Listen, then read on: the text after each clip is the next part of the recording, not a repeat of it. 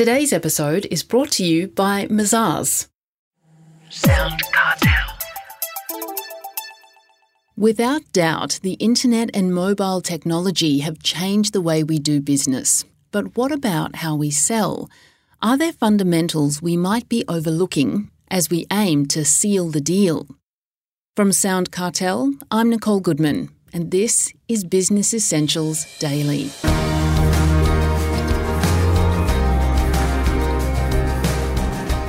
According to sales and business growth advisor Rob Hartnett, business owners need to understand that despite what seems like a digital takeover, the fundamentals of sales do remain the same.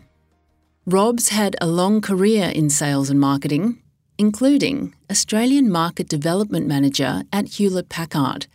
He's written several books on the topic, and these days he's an advisor to visionary leaders seeking revenue growth. Rob Hartnett tells Chris Ashmore that one of the biggest challenges in sales today is access to information. In the old days, you had marketing, which would create the brand awareness, would create the momentum, and people would call in or wanted to find out more. You spoke to sales. Sales essentially was your window to the rest of the business. You kind of spoke to sales to find out about pricing, product, get a demonstration. Well, now the window to the world is the internet.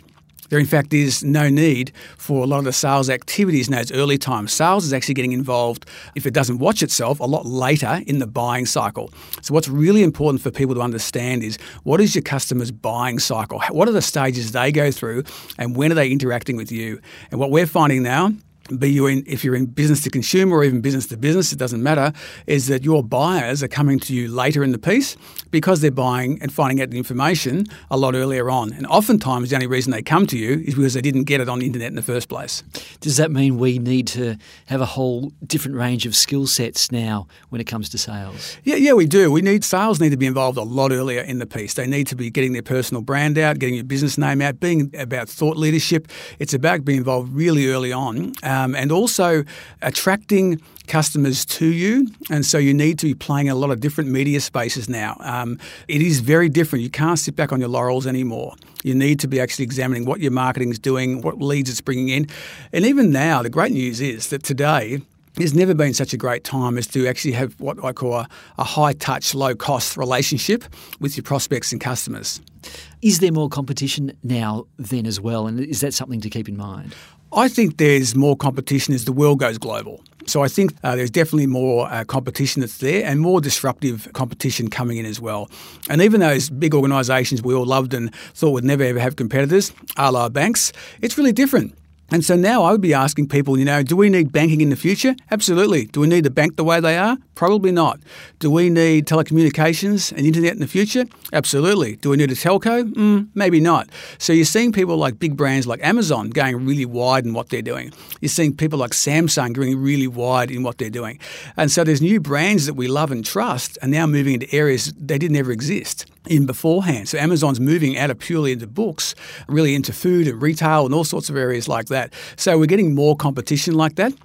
However, on the same token though, if you know the market you're after, and this is really the secret sauce to sales, you've got to know your ideal customer profile. You don't want to be chasing everyone you know, I don't need every potential prospect out there, and you know, neither does, does, your business either, and neither does most business. Stop trying to win everybody. You can't, and you don't want everybody. So if you define your ideal customer, then it's a lot easier to work out. Well, who are they? Where are they? What are the brands they interact with? And how do I get more of them? So you've got to get more laser focused on who you want to work with in terms of your ideal customer profile.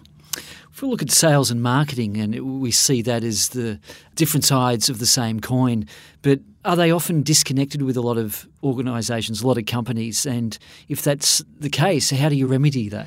Yeah, look, in most cases, um, sales and marketing are very different. Um, I was lucky at HP where sales and marketing were from day one completely linked. And when I say completely linked, they were remunerated together. So that was a different, very interesting way of doing business. I love that because we were totally um, involved with each other's business. And sales was seen as simply a way to get of the marketing of the products. You could go online, you can go via direct sales channel. So we were very much connected at the hip and we were in the game together because we were literally remunerated together. So that's, that's one way to answer your second question.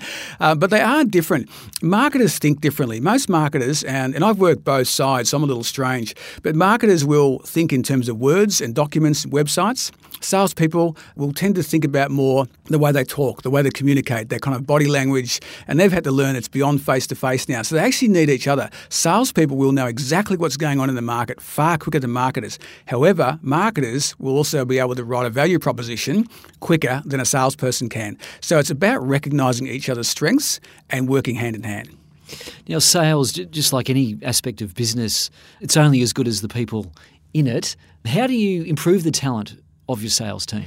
It really depends on what you're selling. So uh, there's a lot of misnomers about there that is natural born salespeople. And the reality is there are, but there's not enough of them born to be able to satisfy every sales job. So you must be able to train up your people. And there are a lot of things. Sales is actually more science than art.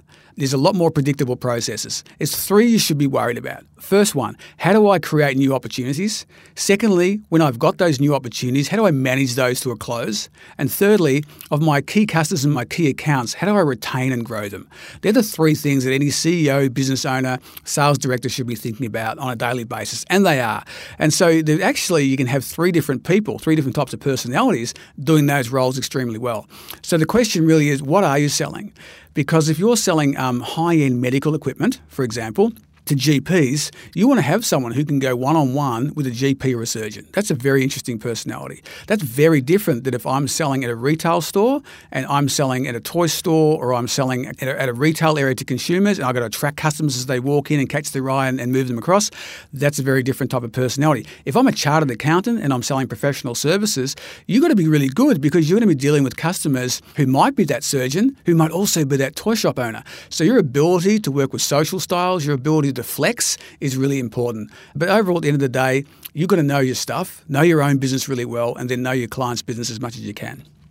Now, we talked about the online marketplace before, but with social media, I mean, that's becoming increasingly an area where consumers are hanging out. How does a company sell effectively online and in that marketplace? Yeah, so I think there's a difference between online and social. I'm, I'm, a big believer in social, and social in B2B is one of the fastest growing areas. So, business to business selling and social media, that's a big rise we're seeing in our global surveys, no doubt. The key thing with social is don't go on social just to be cool. Don't go on social because everybody else is. Go on social because A, you want to be there, and secondly, it's a two way street. You've got to be interacting. I see so many brands on Instagram and other things like Facebook, and they're just not interacting with their customers. They've got customers customers and prospects literally talking to them. Yeah, you might get a few haters, but you'll get a lot of people who love you as well, and they're just not interacting. And what that tells me is that's an organisation that's outsourced their social media to a marketing agency right? They're not interacting. You've got to be authentic. You've got to be who your brand is and who you are. Also, focus on the right social media. If you're in the B2B space, that's going to be things like Twitter and LinkedIn. You don't need to be doing a whole lot of other things. Facebook is also growing. It's awesome. So, Facebook is huge along with Instagram.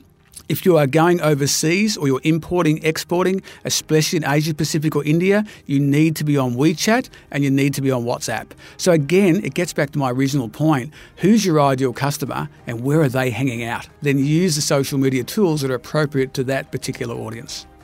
That was Rob Hartnett, Managing Director of the Leadership and Sales Growth Advisory.